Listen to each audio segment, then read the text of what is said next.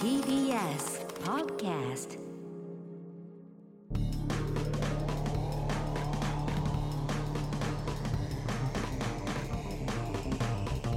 方の決意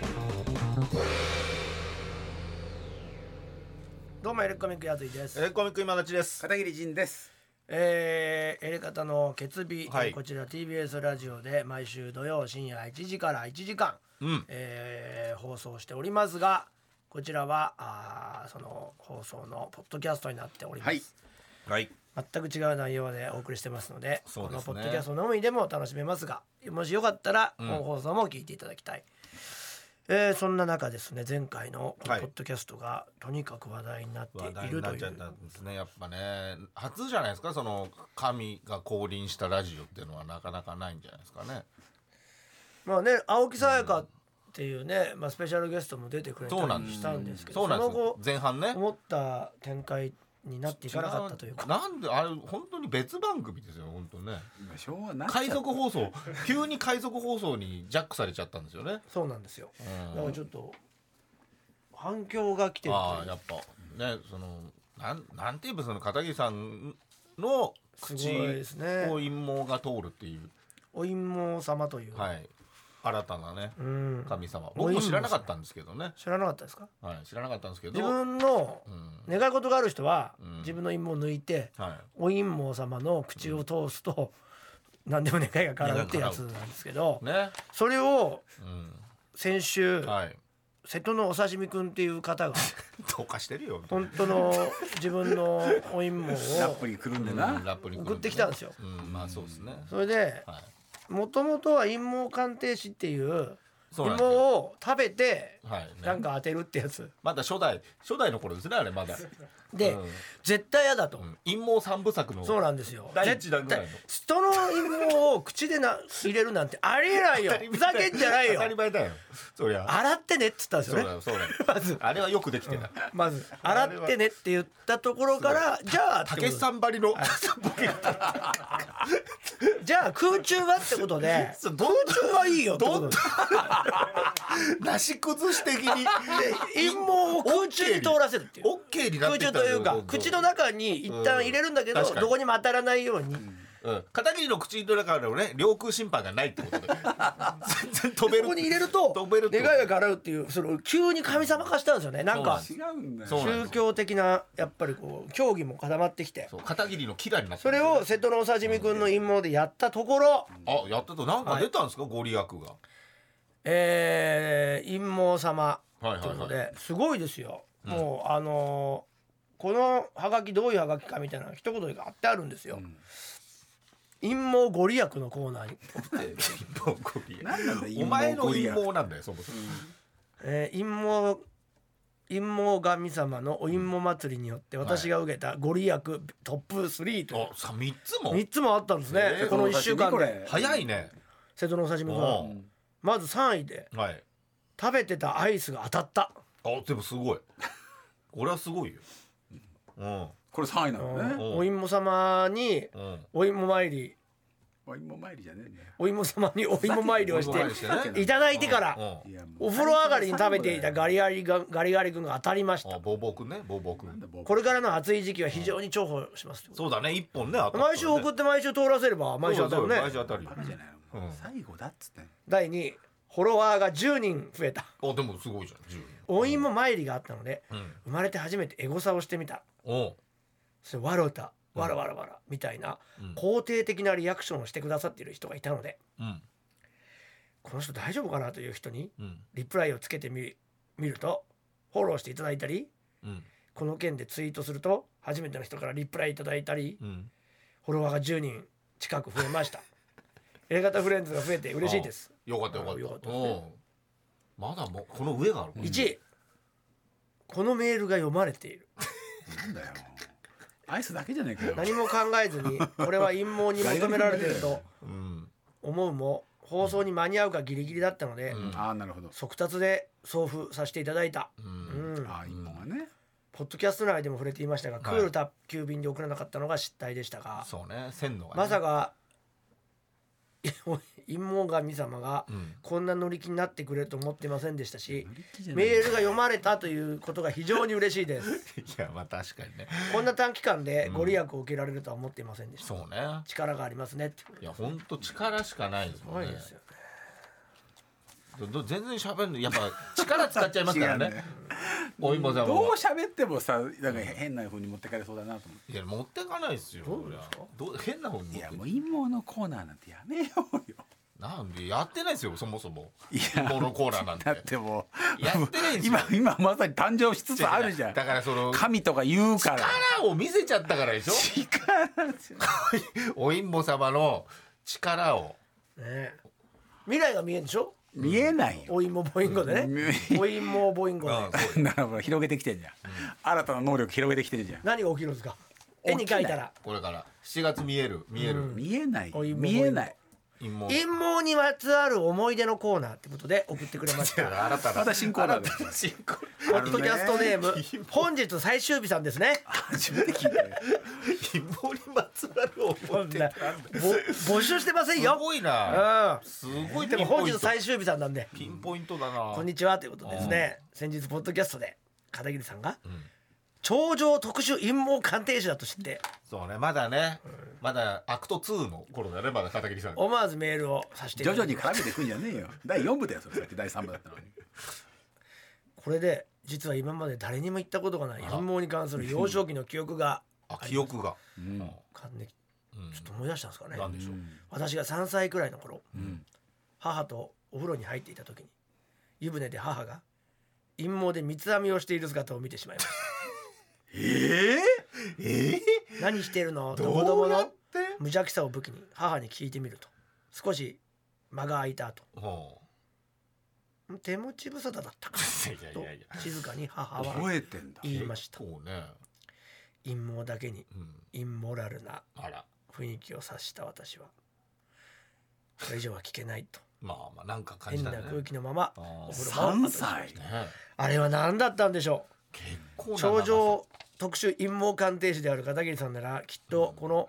下の毛で三つ編みをしてしまう人の心理状態など詳しいと思いますので恥を忍んで投稿をさせていただきましたキングオブコントラジオ俳優活動陰謀鑑定大変お忙しいと存じます並べんじゃね体にお気をつけてお過ごしくださ長いさまあと六どう割いう六割がその仕事えよなんてどういうことなんですかお犬様これはでもやっあぱ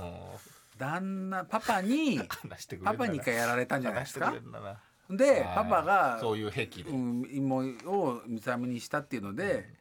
それで「何やってんのよ」って言うけど、逆に今度私がやった状態はいはいはでいそうなった時にどういう反応するかしらじゃない、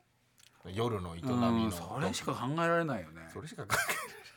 夜の営みがないよだ3 歳だからえないそれしかってこともないけうど、んまあ兄弟何人か分かんないけど弟片桐さんに陰謀を結んで切れたら願いが変わるんでしたっけそうです、やだよ陰謀エクステやだよそれもありますよねねえようんねえんだよえねえんだって陰謀を結ぶじゃあお前が結ぶんだからな足首にも、ま、結ぶやつあるそんな長いもんだってじゃあもう陰謀で陰謀さんが紐を作んなきゃ陰謀さんがありますよ陰謀さんがその夜仕事お前がやんだからな陰謀を、はい夜って紐を作る仕事は今だちゃんその違時うそれは僕そこの神社の仏閣に入ってないですよもう入ったよ入ったも同然だよね言ってんだからお前開発したんだからもう開発はしてないです よでもいい一言あるんですねやっぱそうやって聞いたら、ねやっぱりかなと思いますからね、うん、ある来世は朝顔くんもはい陰謀関連でうん普通のお便りをくれましたあら陰謀鑑定陰謀鑑定士の先生こんばんはというこ違とうんだでよ、うん一つお尋ねしたいんですが神ですからね僕は高校生の頃からパイパンにしているのでおえー震源がありはまいせはいんはいうんでも血毛なら少しあるのでうん代用で血毛で鑑定していただけますかなるほどもし鑑定してもらえるなら綺麗な状態のお風呂上がりの一番血毛 がなんだ一番なんだよそれ怒られる一一番番一番って言うんだよ一番血芸をなんだ一番ケツゲって嫌だよお風呂前の熟成血毛か、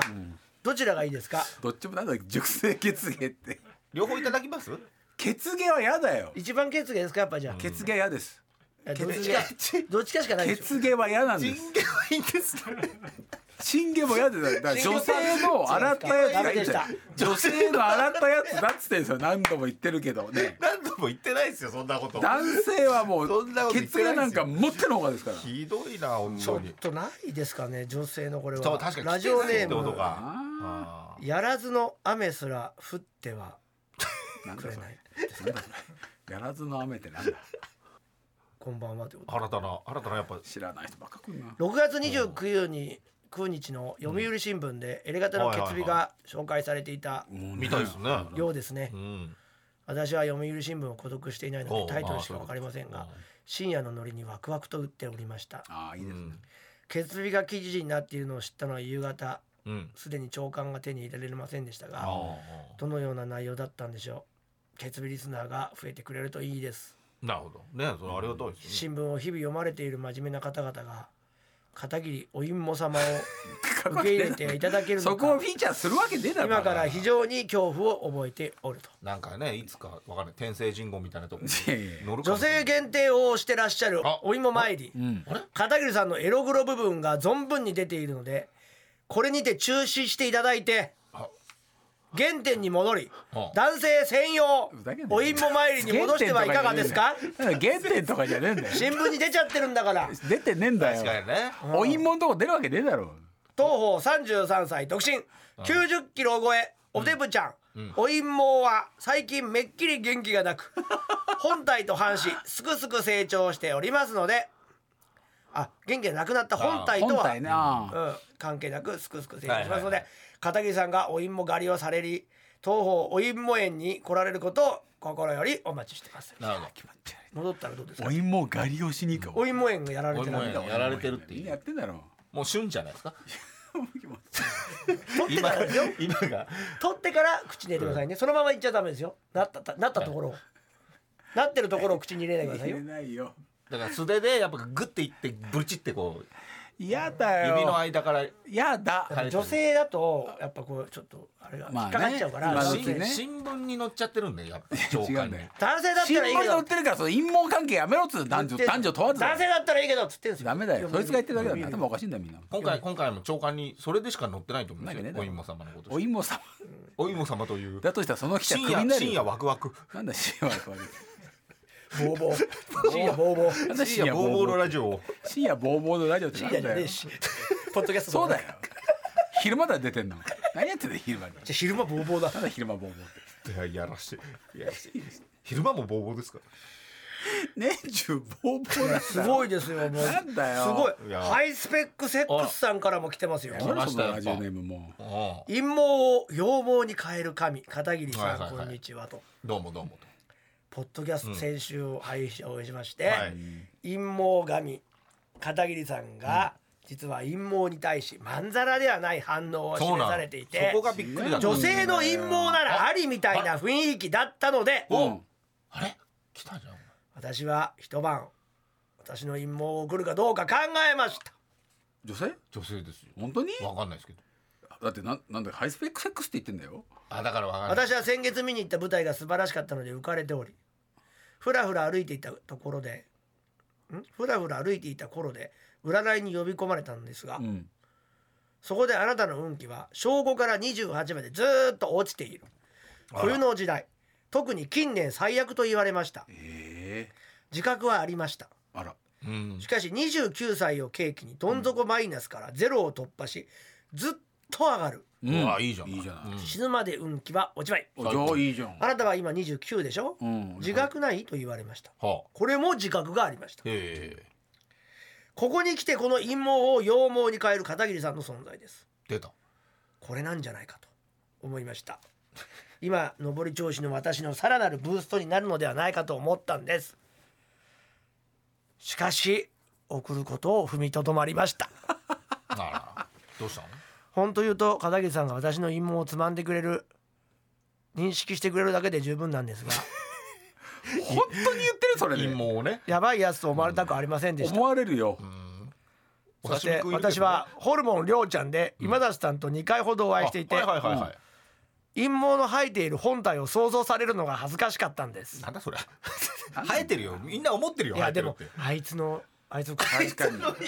確かに酔っ払った一話だしなんてりょうちゃんとかで会ったら「お言うよお前陰謀食ってきたやつだ!」って言うなあーでもまあそれは多少あるかもね多少あんのかいやだねからそれが嫌だっつってんのそようだよハイスペックセックスはあー確かにねハイスペックセックスって言われるのも嫌なんだよね絶対にりょうちゃんでえりょうちゃんでも言われてんのハイプハイスいペッやク言ってないと思ハイうけどスペって言われるのハイスペはい書いてたと思うけどでも女性でしょ女性だったかな女性女性と女性でしょこれこう考えそうてだもね勇気が出なくてすみませなんるほ最近世間の脱毛の流れは強いですああだからちょっとやっぱり陰謀ハラスメントしちゃう可能性あ皆るか様らが陰謀なし派よりあり派だったら私は嬉しいです、まあどっちもどっちもどっちでだなってるほどね結局送ってくるか否か考えてうん今だちうんおやめになったと、ごめんなさいちょっと神様うんちょっと引っかかるけどねでもどうなんだろうで も確かになんで口角が上がるのか分かんない 確か陰に謀を口に入れる話でなんで口角が上がる確にだからでも週一は入れたいんですもんねいやいやそれない足りない足りないで、うん足りない足りないないないのよ女性のが見たいってだけなのキシボ人みたいじゃんキシボ人じゃんキシボ人やばいねキシボ人うんなんか言い直すんだよいやうまいこと言おうと思ってキシボ人だああいい感じいいよ陰謀人でいいんじゃないもんあれでしょ子供をこうやって口に入れるみたいな感じで陰謀を口に入れないそとうやっぱ愛が強すぎたからああなっちゃったわけだからねってことはあ自分の陰謀を抜かれて初めてそうよそのあこんなことしてたんだって改心するかもしれない、じゃあね、今日は自分の句がやだよなんで岸文人なんだやだ岸文人じゃん新文人じゃねえよバカああいいいいですね今日は今日は霊力が上がってますね霊力ってなんだよ座り直したもんういやもう終わりだって座り直したもんあやっぱあれやっぱ始まりますあれよ以上ないんだ本題本題に違う入りますのねよもうあれ以上ないのさて最初何でを今最日は口を最初で最後なのね今日は何をいやむちゃくちゃ喜んでうちの社長も手もろ手を挙げて喜んでんだめちゃめちゃ怒られたんだあれは最よ高だったなお前めちゃめちゃ怒られたんだよえええじゃねえんだよどこうちの社長がだってあれいいな言うわけないだあれろ本放送でやった方がいいぞってね言うわけないだろうそうでしえょうんでもし食べたいんだよっていういや食べたくないんだってあ食べてもいでもまあない食羊毛べですけどねって言っ食てべてもいないしでも羊毛羊毛は言ってない言わ言ってななんいかだったものをピンセットでつまんだ瞬間になんかくぐらせられるなと思っちゃったんだよなんか手ゴム手袋とピンセットが用意されてたからうんうんまあどうだから喜んそでるれででしょもう社終長わりじゃんいや喜んでるわけねえじゃんって言っあこれまま たたまた来たのもうもなんだよういいよいいよもう陰謀セットが来ちゃってんじゃねえかよなんかまた手紙がビニール手袋とビニール手袋が入るってことはピンセットが入るってことはなんですけどもいやもうこれはこれなんだよはでも社長も喜んでんだったらな喜んでないんだって社長もこれ何で喜ぶ芸能事務所の社長おかしいだろ待ってくださいあ来たんじゃないですかあれこれは片桐さんれや片ばい桐さんの顔がもう片桐さんの顔顔がちょっと違いますなよんだよあれあれやっぱ来ましたよいつも通り眼鏡の杭が入入りましたからあれこれポッドキャストネーム35歳さんです35歳字の漢字がこれあエレガトの皆さんこんにちはどうもこの度片桐さんがあら陰謀鑑定士になられたとのことでまあ神様になったんですけどね神様じゃねえんだよ微力ながらあら私の陰謀を行わせていただきます来たんじゃないこれすごいなこれ失礼があってはいけないと思ったので、お風呂上がりにあ40本ほど抜きもう吟味をいたしました陰謀をむしり取ったので痛かったです40本いやいや普通にすごくねカットすればよかったまあですまあまああでもまあまあね簡単に私の紹介をいたしますとは成人女性あああー35歳だもんねポッドキャストネーム35歳ですが、うん35歳ではございませんあ違うの若いですあ若いのなんで35歳って言ったのついでにうん処女ですあら打足ですが私と陰謀の思い出あるの一かいつありますあるのかい以前キャバクラに勤めていた時はいはいうん競馬好きのお客様からああ「あ下の毛ちょうだい、ね験担ぎね下の毛、うん明日のレースのお守りにするから」と言われそんなこと言ってくるの ね雑にキャバ嬢にそんなこと言うんだ推しの強さとご指名のお客様だったこともありあしぶしぶ陰謀を渡しました、えーマジかよ結果翌日のレース40万円買ってシャンパンを入れていただきましたすげえお話のネタになれば幸いですという女その性後限定とおっしゃっていたお陰謀様の気持ちでいやこれいや座り直しましたねまたちょっと顔が笑ってんすよいやいや怖い字っ見しすてよ字見して字見いやして綺麗な字ですよえ GB してそんなこと言っても男の可能性あるからな。いや男じゃないと思います女性の字ですよこれは女性の字だな。疑り深い神様なら35あ歳れわかんないな。 15歳じゃないっつってましたようん若いだってキャバクラをやってらっしゃったんですからそうですよね。しかも40万シャンパン入れてくれるって相当ですよまあだもともと運はねいいのかもしれませんけどねお綺麗な方かもしれませんねねえこの中に入ってるんですか。かですかね吟味されてますんで四十本抜いてね。それしかもあの一番下なんであんなに嫌がってたのに ご自分からそんな前のめりにもあれもう手袋もいらないんうじゃ社ん長からら怒られてたんじゃないんですか大丈夫ですかいやもう送ってくれたからね。どうしたんですかこんなめちゃくちゃ嫌がってたじゃないですかもうこ来もう終わり終わりって言ってたんですよこんな前のめりに手袋をお付けになってますけどだって本当になんでこう引くんだろうね、二人はねい。やいや引いてるやつが急になんかって言っても違う違う違う一回言っても終わらせてくんなかったのにさ。いやいやいやいやなんかだから代わり何何終わりだよって言って代わり早い早い早い早い早いほら。ええ陰謀が 入ってます陰謀が入ってますいやいや子供が乗ってますみた いな一でまたマスキングテープで止めちゃう、そのマスキングテープがやっぱ女性ならではのちょっと可愛い感じで、まあもう匂いました匂い嗅いだ 嘘でしょマスキングテープの匂い嗅いだんですかえー、こんな前のめりなんですかさっきまで嫌がってたのに誰がおいんおいんのボイングだよとかうるせえな知事無人じゃねえよバカ野郎もう終わりだようわ一本。だだってそうだそうだって40本から吟味したっんてですからいやでもこれは。でもまあ細いげ細いんいじゃやないですか男か女かはこれわかんないだからね。女性だっつってんじゃないですかそうですいよやでも例えば彼氏のだったりそうしたらどうする？どうす知るらない知らないですよこう言ってるけど異。常なほど前のめりだったんですすべてよ もっと入ってないかってやめてもらえますかなんトントントン下にして出てこねえからってゆさゆさゆさだってポテチの最後みたいな食い方本当ですよ食うんですよどうぞ食うんですね食わない。いやちょっと一回だからくぐらしてみたらいいんじゃないですか勇気を持って持ってきてくれたわけですからねそうです確よかに最初ですからね女性はね。早いな35歳早いですねやっぱあと言ったってこの方自体のこのお芋様にこの方自体のそうですそそうですれにももう言ったら40万当たったっていううんそうよだかもらうすでにね。強運があるんもうでですすよよわあでもまあいまあありますねわあ毛根もついてますおね芋お芋様40に本から選んだってしっかりめのやつだねこれね。お芋様に通さなくたってすごいもうご利益あるのにそう似てますねこれか。いやーでもまあちょっとまあかでしょ何しろ匂う何しろ匂うんででお口を通らせるんですかまたなんいやかシャンプーかなんかそううわのかんないですね。やっぱ毛一本に何の。ボディーソーいやもう気持ち悪いもう引いてる人は引いてますからねプダメでしょこれこれはこんな番組がギャラ怒られたんクでしシーょう賞ね行くわけないよ社長に怒られた怒られた人と思えないですよそうね怒られた次の週週にもうももううもう下の根も乾かないうちに口通らしてるんですかおら前 よもうこれこそ本当にお前よ何時聞いてたんだよ俺が言いったのはなお前ねえなんでずっと匂い嗅いでる のそういうんじゃなかったじゃん、決めたやつ、くくぐらすね。いやいや食べちゃうでしょ食べないで すグ。ラスじゃなくてもう匂うってことだったらでもくぐらせんですよねくぐらせますグよ。ラスあいただけるんですねよかっじたゃあお芋様、はいお願いしますはい、まあ、とりあえずね。なんでなんなんだろうなてかもう今更なんだよなずっと匂い嗅いでたから確か上級のことずっとやってるから。にずっと嗅いでたからずーっとやってんだもんな。これで大丈夫まあよかったですね。はいまあ、でも夢叶ったんで。じゃあこれでも展展開に帰っていただいてこね、れであのきっと35歳そさうでん、すねラジオネーム35歳さんそも、うですね今週いいことあると思いますよ、ねお芋様のコーナーねいやーもうよかったですもうこれはもう前編後編で終わらせましょうもうねねもう終わりましょうこれ。ね本当にまあ、まあ、いやわかんないですそれは来ちゃう密教だからこれミットで。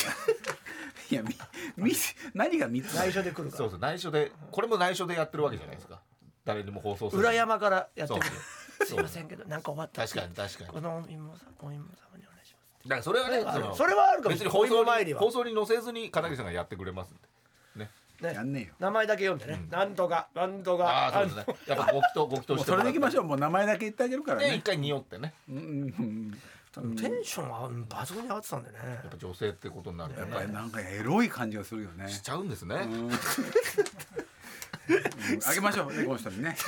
住所住所書いてあるかどうかわかんないけ陰ど謀を上げるんですか陰謀じゃないですよあでも住所はとうとうさすが神に様さすがに住所があ住所書いてないですそねのユニフォーム交換みたいなのするんですか陰謀交換みしたいなないでしょ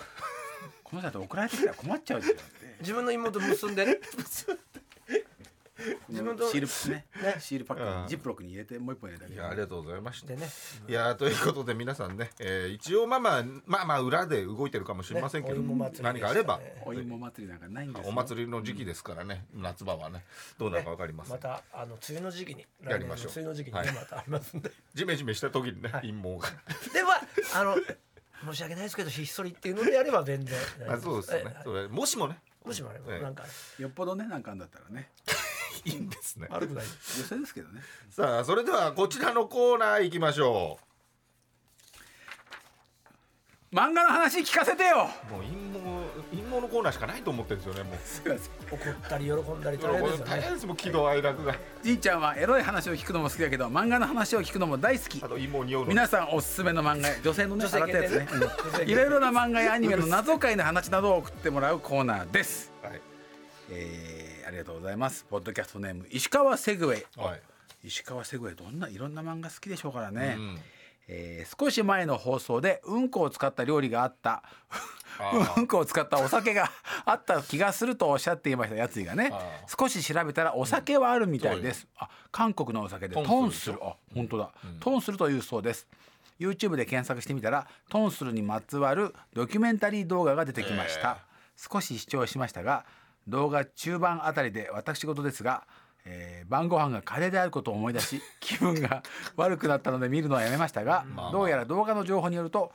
え6歳から7歳ぐらいの人の子供からはあうんこをもらい受けてそれをお酒に混ぜて発酵させるみたいですいや人間のなのす、ごいなえー韓国の医学的にうんことは可能性の塊らしくはあさまざまな効能が期待できると動画内の専門家みたいな人がおっしゃっておりました が現在では廃れかけておいりやそりゃそうだネよットでは実在しないデマと言われていたりと真偽のことは定かではないのですがダメでしょうんダメだろうんこのお酒に興味がおありの今立さん一度お調べになられていかがでしょうまかあ、調べんのは別にいいけどねいやだから薬用みたいな感じなんだねまあそうだね多分ねダメみたいよやっぱそれはいやだって菌がそうだよ絶対悪いさんなんかあー病院行ったってはいはいはいねはいもう何ヶ月もね病院行ってたっていやまあそそれうはねしんそどういいうねあの癖の人がいますからね、まあ一まあ番最初の現場がそれだったんでねあそうかそうだよね雑菌がすごいですいねやそう空気に触れたらダメとは言ういやもうね全然ダメだっ触てれよたらダメでしょでも体にいいことなんか一つもないってよそりゃまそうずだいよでしょそりゃそうだしょどんな味だっていやもう興味津々じなゃなんいかよか体調によるせいだけどねシミケンさんあはあそうじゃないんだよもう行きつけの病院にいきなり行って まあまあまあそうだろう何ねした何したのっつってやっぱちょっとうんこ食べちゃったって言ったって言ってたけ食べる前に行ったらな大丈夫なのかない やいや予防接種みやたばいいなねどややんないっですぱよでも体壊すってやばいってもう大っ嫌いですもんだって俺それは当たり前ですよそういいことはないですからそうよだって排泄してるもんだからね片桐さん気を取り直して陰謀からそこに行ってるからえー、なポッドキャストネームいけないメリーさんやっぱ陰謀とうんこにはすごい差がありますね、私が紹介したい漫画の不思議会は小林誠先生の大ヒット漫画柔道部物語での一コマですはあ前もあったポッよねドキャストも200以下に落ちちゃうよもうもちろんこんなもん汚いもんな、うんだってそ20位だったのにそんなこと言われたって さだってそうよ神様妹うんこを食う話やばいよやばいよこれもう消す消されちゃってるからだよねちょっとね、えーね、漫画の話はみんな興味あるでしょうからね、えそうそうそうー小林誠先生の柔道部物語の一コマです、えーこの漫画は三崎商業高校に通う高校生3 5 1 5、ね、全部数字面で白かっ3たね5 1 5がふとした興味から柔道部に入ることとなり持ち前の負けん気とセンスを武器に高校柔道の日本一を目指すという青春スポーツ漫画です、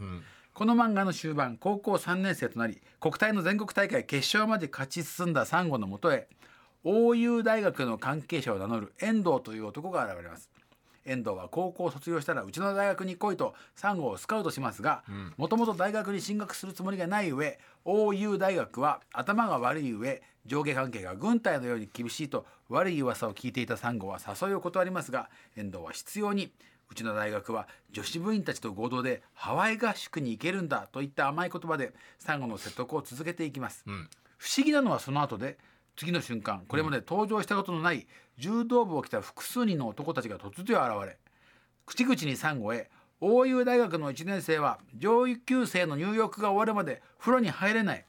寮の部屋が狭く1年は冷蔵庫の横で足を曲げて寝なきゃいけないぞなど大湯大学のひひどい規則や待遇を伝えてきます、話の流れから、どう考えても彼らは遠藤やサンゴたちと顔見知りというわけではない設定であり、非常に唐突な出現シーンとなるのですがその後は何事もなく漫画が進行し決勝戦で見事ライバルを倒して全国優勝を果たしたサンゴは言っちゃった最終的に大湯大学への進学を決めて大団円を迎えることになります 行くんだなんだ行そくれんだね、うん漫画を読めた読み終えた後も私はこの突然現れた男たちは一体誰だったのかとずっと気になっていましたあネットでも特に情報はなくうんこれは私の推測ですが大湯大学での仕打ちが妙にリアルであることや小林誠先生はもともと柔道経験があることからあそうなんだうん実際に自分が部活で受けた実体験を漫画のキャラクターを使って自虐的に紹介していたのではそうなるとおそらく突然出てきた男たちは小林先生本人と共に部活動を行った友人たちなのではないかと想像していましまいますが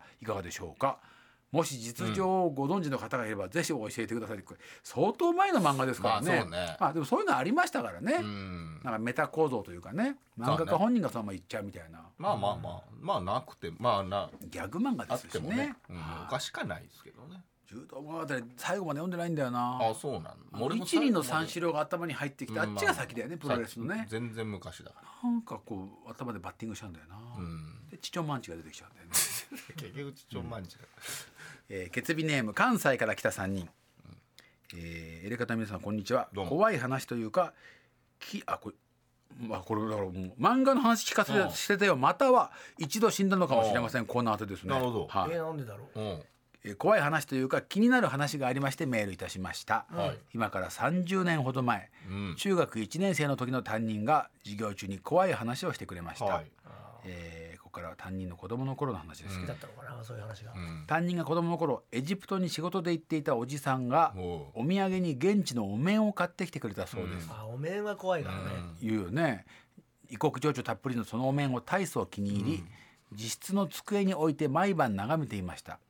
ある日河川敷で弟と遊んでいるとつまらないことから喧嘩になりたまたま地面に落ちていた何かを拾うとそのまま弟に向けて投げつけました投げつけた何かは弟の額にざっくりと刺さり弟はそのまま後ろに倒れてしまいます投げつけたのは古く錆びたノコギリでしたう怖っいやいやどういうことなのえ 梅津和夫じゃんこれえ何何パニックになった担任はそのまま自宅へ駆け戻り自室にこもってしまいますいつものよういにやいやいやいや机に座って仮面をぼーっと眺めながら「助けてどうすれば助けて」とただただ震えながら語りかけるともなくつぶやいていましたこんなの授業中にこんな話したの怖いなすると自分からいつからか自分がつぶやいている言葉が日本語ではなくなりどこの言葉かもわからない謎の単語が自分の口から次々に出ていることに気がつきます。なんだこれと思っているうちにいつしか気が遠くなり目が覚めると翌朝でした。実室を出て開花のリビングに降りていくと、そこには「おはよう」と普段通りに挨拶をしてくる弟の姿がありました額にはどこにも傷はなく「大丈夫?」と聞いても「何が?」と昨日のことは覚えていない様子、怖くて細かく前日のことは聞かなかった弟は今も元気と当時担任は話していました、とここまでが担任の子供の頃の話でした、うんうん、この漫話画の話になるのかね、うんねはい細かい点は忘れてしまったのですが、うん当時聞きながら教室が静まり返ったのを覚えています、だよな上記を書いていてもそこまで怖くはないので何か肝心なエピソードを忘れている可能性があるのですがいや怖いよ僕が気になるのはそこではありませんあれうん当時この話を聞きながら、どこかで聞いたことがあると思ったのを覚えていますはははうん何かの漫画で同様のストーリーを読んだ記憶があったんですあら、うん漫画ノコのギ話リをしてたのかな、そうだね絵柄は少女漫画タッチで異国の仮面を前に主人公が謎の言葉をボソボソとつぶやいているシーンが話を聞きながらオーバーラップしていましたうん放課後他人のもとに向かい先生と似た話漫画で読んだことがあると話した記憶もありますのであその漫画を担任は読んで生徒を楽しませようとしてくれたのではと思っていますうん ただこの漫画が見つからないのですわかんねえな30年も前まだ少女漫画を男子が読むなんでという偏見もあった時代あこの子男性なのね、ん本当に僕が読んだのか本当にその作品はあるのかないのだとしたら、うんわ僕の彼からの記憶は何なの彼らの記憶は何なのか、かんねえなもしエレカタの3人またはリスナーの中で思い当たる漫画や作品がタイトルがあり、まあ、漫画作品がありましたら、タイトルを教えていただきたくメールをした次第です何卒よろしくお願いしますノコギリだ仮面そうだねエジプトの仮面そういうをなんか漫画はあった記憶はありそうだ確かよにあるねなんかストーリーとして出てきそうだもんね漫画なんてね少女漫画うねんなんかね怖いのも梅津あ先る生とかありそうだよねありそうだけどねありそう恐怖漫画って少女漫画の中でジャンルとしてあるもんね昔はすっまあねごく、もう表紙が怖いみたいなね、サスペリアとかねうんうんうんうん出てたのねうんうんなんか、なんか仮面のどうのってなんか見たこ僕とあらると同世代だよね多分ねメキシコの仮面みたいなでしょ、そうだろうね南米のだから諸星大二郎とかねああでもまあ少女マット漫画マンじゃねえなまあそうだねあの絵柄は違うなジョジョじゃないジョジョジョジョねジョジョまあまあ確かにね、まあまあまあ30年前やってるうんやってないかま石仮だ面じゃない石仮面はまあ多少あるよね仮面やだっしてるね90だって1991年ず徐っと々にバリバリやってるわずっとやってるでしょ89年とかからもんねあれねとなかななんかかねピン今と聞いてくてるのがあ覚えあ思いああれだって思っだたからお面を見ながら異国の言葉をブツブツ言う主人公は謎の言葉をブツブツつぶやいてるシーンがある、そこねノコギリがどうとかあんま関係これはないないみたいねこれは先生の話だね、ちょっとね知ってる方いたらねねちょっと送っていただきたいですね本当かどうかも分かんないんだもんね、ということで、はいえーありがとうございました宛先はですね elkt.tbs.co.jp エレガタ .tbs.co.jp あなたのおすすめ漫画やあなたが出会った漫画の謎解を教えてください漫画の話聞かせてよのコーナーまでお待ちしております、続いてはこちらのコーナーです私一回死んだのかもしれません日常生活で巻き起こる不思議な体験談を募集しています、うん来ていますはい来てあでるも尽きないね前あれ言ってたじゃんあのやついフェスで島田君の話がすげえっつって聞いた聞いた、うんうんうんすごいなあやついフェス見たそうやついフェスのあのやついチャンネルの階段ラ階段あイブうんれ面白ないんかまだまだ続いてんのよずっとその会議じゃ面白いんだよねあれ、がいつかねいつかちょっと聞きたいね、本人ねうん、本人あれ続きがあるんだよああれからもっていうか俺とのへえ、あれから、うん、知らないでしょだから、どういうの知らないあまあまあ怖い怖いちょっと結構見てもらえば長わかる長いんだけだけどどね、うんとにかく左半身があのー怪我すんだよ島田が、うんそうね島田がうん足をつまずいたなんかくじいたりとかねくじいたり、あのー謎の左目だけがバーって腫れたり、怖いねで飼ってた犬の左の脳にがんができちゃあっらたまりっあまあまあていうのはあとマネージャーの左の金玉が大きくなっちゃったうんまあまあまあ大変だよね、ってあったんだって、で今いろんなあの霊能者がうん事故に遭う、ね事故に遭う事故に遭うってずーっと言われてるっていう、まあどうぞ嫌だよね話なんだけどもっと怖いいっぱいいろいろ起きてんだけど、まあかいつまんで言うとそういうのがあって、それでこの前じゃあ島田今度じゃあサウナ行こうってなったわけ、うすごいね うんサウナ行こうってその時になってて、じゃあ今週今週というかまあ先週だよね、あえっと先週の放送の後だから、この前の1週間の時に、ちょじゃあサウナんうん島田行くかっつって「あ行きましょう」とか一緒に行ったわけ、んでそこはこう外になってて、はいはいまあ、まあ貸し切れるとこなのよ、うんいいねだからまあお客さんが他にいないから写真も撮っていい感じで外でこう水風呂もついててサウナもあいるいみたねいなくつろげるこういうとこだから島田も別に安心してこれるし、いいんじゃないっつって一緒に行ったわけよ。それで島田にこの話をうんあと2人ぐらいあの知り合いがいたから、あの怖い話してくれよっつっあて、あえ サウナに入りながらしてえたの、はいはいはいサウナ暑いじゃん、だからブルブル触れないし、いいんじゃないとかい言いってねでは暑い中で島田と喋ってて、うんで終わってさ、うんで出てうんで水風呂入ったんだよ、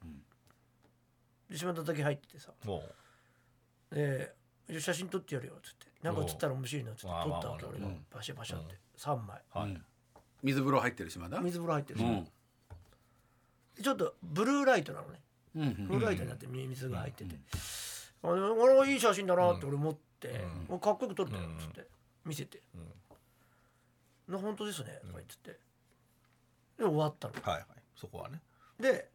そのまま何度か最後入って、そこねちょっとお風呂もあんのよ、露天的な感じで、でもサウナも飽きたし、風呂に行こうっつって2人で行って、なんとなく携帯を見て、んさっき撮った写真を見たのほそしたら島田の左からう、 うん、血が出てんの、すすごくないいやいやいやいやすえスマホっすて心霊写真撮れんのぎるいやなかなかねえ見ないよねえだからさっきは映ってなかったさっきは映ってないうんと俺は思ったうんあれそそれは気づくとその時に、島田さ俺さ、うんこれで映ってたらって言ったけど島田これさう左さん、なんか出てる、ブルーライトはライトブルーなのようんああまあまあだけど、なんかつ血が出てるよみんな頭から、うん頭から、おかしいなとか言って、でパーって拡大したのうそしたら手みたいになってんのよほらんうわそれがすごくない血血っぽく見えたのがムラがあんのよあムラがあってこうなんか手みたいな形になってるのが左足にビューって出てて、左半身なんだあねそこがうんまたこね、れいいなっつっていいなかじゃないまあまあ怖いけ どまた出たぜっあつあって最高だな確かにね話あにげたんだけど、ああ写真をね写真をあげたんだけど、面白いなと思って左半身にやっぱね血っぽい感じでビューって出んのよ青いのがあ確かに血に見えますねとか言ってたよなんかねだからすごいすごいのがついてるっぽいんだよねなんかね左にねそうそれが本当にもうほん霊媒師の人悪霊もちょっと応急処置しかできないみたいな悪霊ってい今うんとこか男なんだけど、うんいくつか見えないって言ってああもう他にいいんだ最初にだからパッて見た時に、うーんとねお前さんのその後ろには40代50代かな60代とか言って全然そのわかんないはっきりしわないわけああそうか見えないんだねえでなんでですかって聞いたら、いやあのね男の人がね僕が見ようとすると顔をこうやって隠すんだよっつって、おーだからすごいねはっきり分かんなくてしかもとにかく払われたくないっていう気持ちが強いかやなるほらどそうが強こくれなってはんだねそんじそこらじゃ払えないから、一旦応急処置だけしますよって言われて、応急処置しかしてないっていう今そうなんだよ話なんだけどね 大変だよ島田って独身いや結結婚構してる子供もいるいるいるいるっていうね大変だよ話なんですよ続いてるという話で。ちょっとねちょっと健康はねちょっとそうだよ大変なねそれが嫌だよな払った方がいいんじゃない嘘可能性はあるけどいやでそもれもまあ血血はね血は出たわけだ血っぽい感じっていう血っかぽえ見たいそれいい雰囲気に撮れたっていうね、いい雰囲じゃあ行きましょそれは見れないんだうラジオネー何ムそれいやまあさくらん仲さ良くんないでかす見 してよらねじんじん見せてくれマジマジで見せてくれない陰の謀しか陰謀しか見れないもう芋の話はもうリセットされたとこじゃないかもういい感じにほら漫画の話を挟んだコント太郎時代から全然メールを送ったことはなかったのですがははいはい私が小さい頃あうん不思議な体験があったので送らせていただきますはいそれは私が1歳の頃です、うん1歳の頃覚えてる、ね本当だよね記憶ないな当然その頃のことは覚えている,、うんわけではないので、うん親から聞いた話になります、うんその日私はおねしょをして目覚めました、うん当時私はおねしょをしない子だったうんようで一歳でうん父も母も珍しいと思ったそうです、んそうするとおねしょをして目覚めた私が「なんか白い伸びるやつが食べたい」と言い出しましたうん一歳で伸びるその時ね母は何を言ってるのかも分からず「あはいはい」と適当に返事をしたそうです、早いけどその後私が汚してしまったシーツを洗うことになって替えのシーツを取りに急遽父が近くの実家に寄ることになりました、ん父が実家に戻ると祖父と祖母しかいないはずの家が騒然としていましたうんなんでなんと父が訪れたまさにその時祖父が餅を喉に詰まらせていたところだおなるほどなるほど祖母もあまりのことに何もできないで慌てていたのだとかうんうんたまたま居合わせた父が祖父をひっくり返して吐き出させ事なきを得たのです頭があパーンやらなきゃダメだようんもしその時家が父が帰っていなければそうだう、ん祖父はもうその時亡くなっていたかもしれません、うんそうだ、ただ父は父はその日もともと実家に顔を出す予定はありませんでうしん、あおねた、しつょましたりからだ私がおねしょをしなければ祖父は亡くなっていたかもしれないということさらに私が起きた時に言ったう「ん白くて伸びるやつ食べたいうん」これは餅のことを指していたんじゃないでしょううかん母曰く当時1歳の私に餅など与えたことはなかっそたりゃらしいそうだよ、餅の存在すら知っているか怪しいとう、いうん怪しいものだったそうです私のおねしょが祖父を救ったこともさることながら、そのタイミングで食べたことのない餅についてまで言及したという何とも不思議なお話です、へえちなみに祖父はそれ以来餅を食べなくな って、もうすぐ90歳うん、よかったいまだ在命ですね、ねよかったですね不思議だね、うんなんでしょうねこれは不思議だこれはもうお父さんお母さん一生喋るねいい話だからね,、まあねおおじいちゃんもねまだご存命だし助けたってことそうだよね、もう一つお送りしましょうはいねいつも楽しく拝聴してありがとまうございすまいつも楽しく拝聴してってくれてるんですか、ねどうですかここね二週目はこの子二週間ちょっとと陰謀の話をじゃあお聞きになってるんですねだからやめようよじゃあもうそんなのいやいやでもまあでもこの方ものすごく前ですもんこれあー送ってくれたのはだからもうい卒業しちゃったかもねそうだ今もねな、うんうんすみませ陰ん謀の森物語が始まる前にこれなんだ届い陰た謀の物語ってうんあのねあのねじゃない小さな陰謀の物語ねそんなさ映く画らないさわんも映画になるかバカさくらさんもさっきのは陰謀始まる前あお話だあー送ってくれたやつなんでそう だねやっぱ陰謀が来てからピタッと来てないんですかまらあ、まあ、もしそかうしたらだね。だから、いいわゆる歴史的にはやっぱ陰謀前後みたいな言われ方するよね。決備の歴史としてはね。始まったばっかりだよなんだ歴史ってポッドキャストネームはスタッカートでいいかないいよもうスタッカートでいいよ。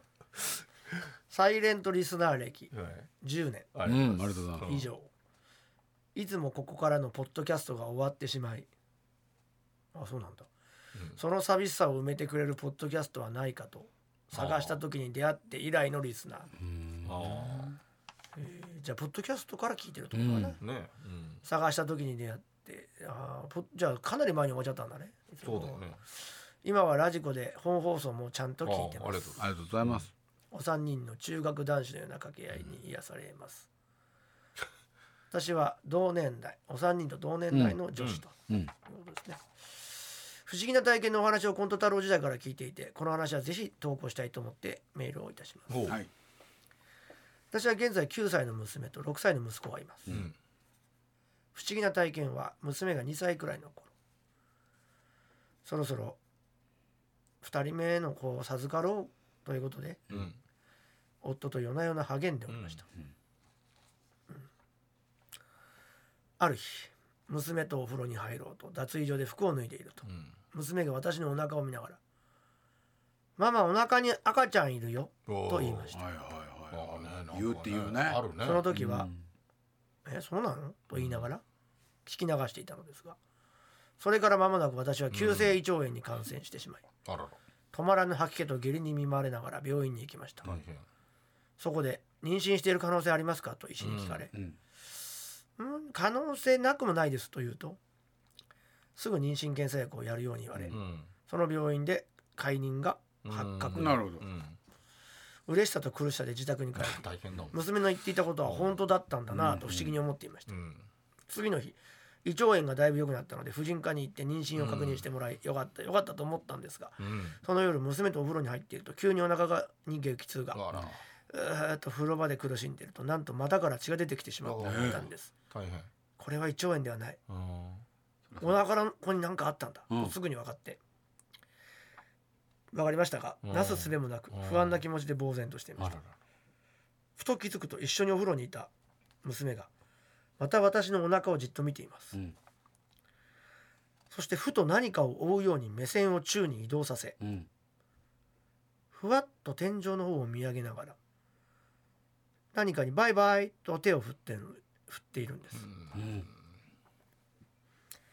まるでお私のお腹の上に蝶が止まっていてうんそれが飛んでいくのを見送るようでしたうん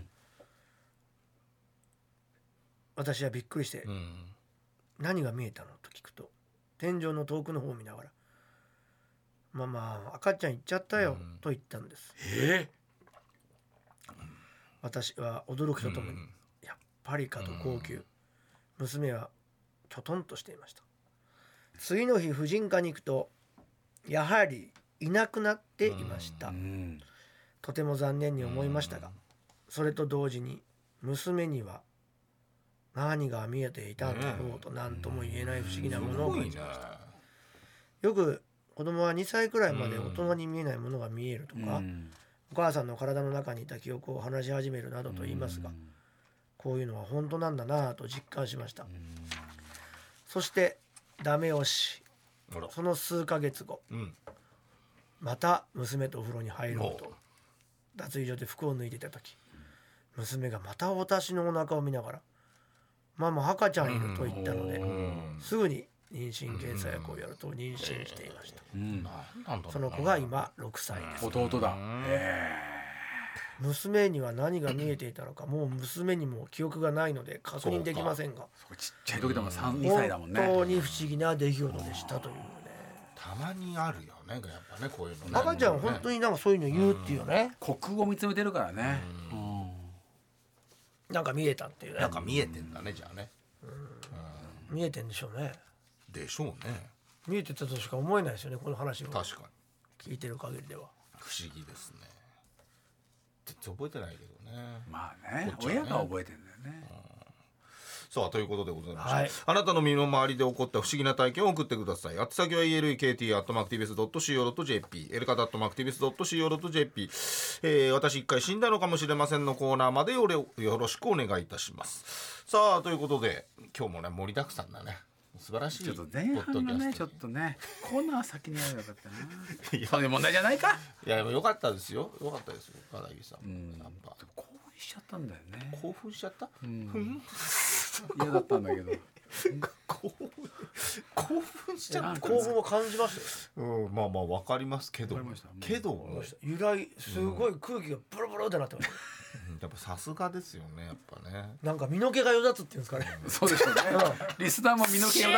ってなりまリしスナーもやっぱ引いたでしょうねこれねたなんか毛がシャーってなった感じです猫のやっぱねさすがですねやっぱその彼後女の漫画の話やって一個怖い話言ってのこのコーナーでしょいやだからすごいいねポッドキャストはやっぱ起伏があっていいでそうすそうねいろんがあなるねね、うん、寒暖差がすごい ですから、ね、さだというんことだでんあった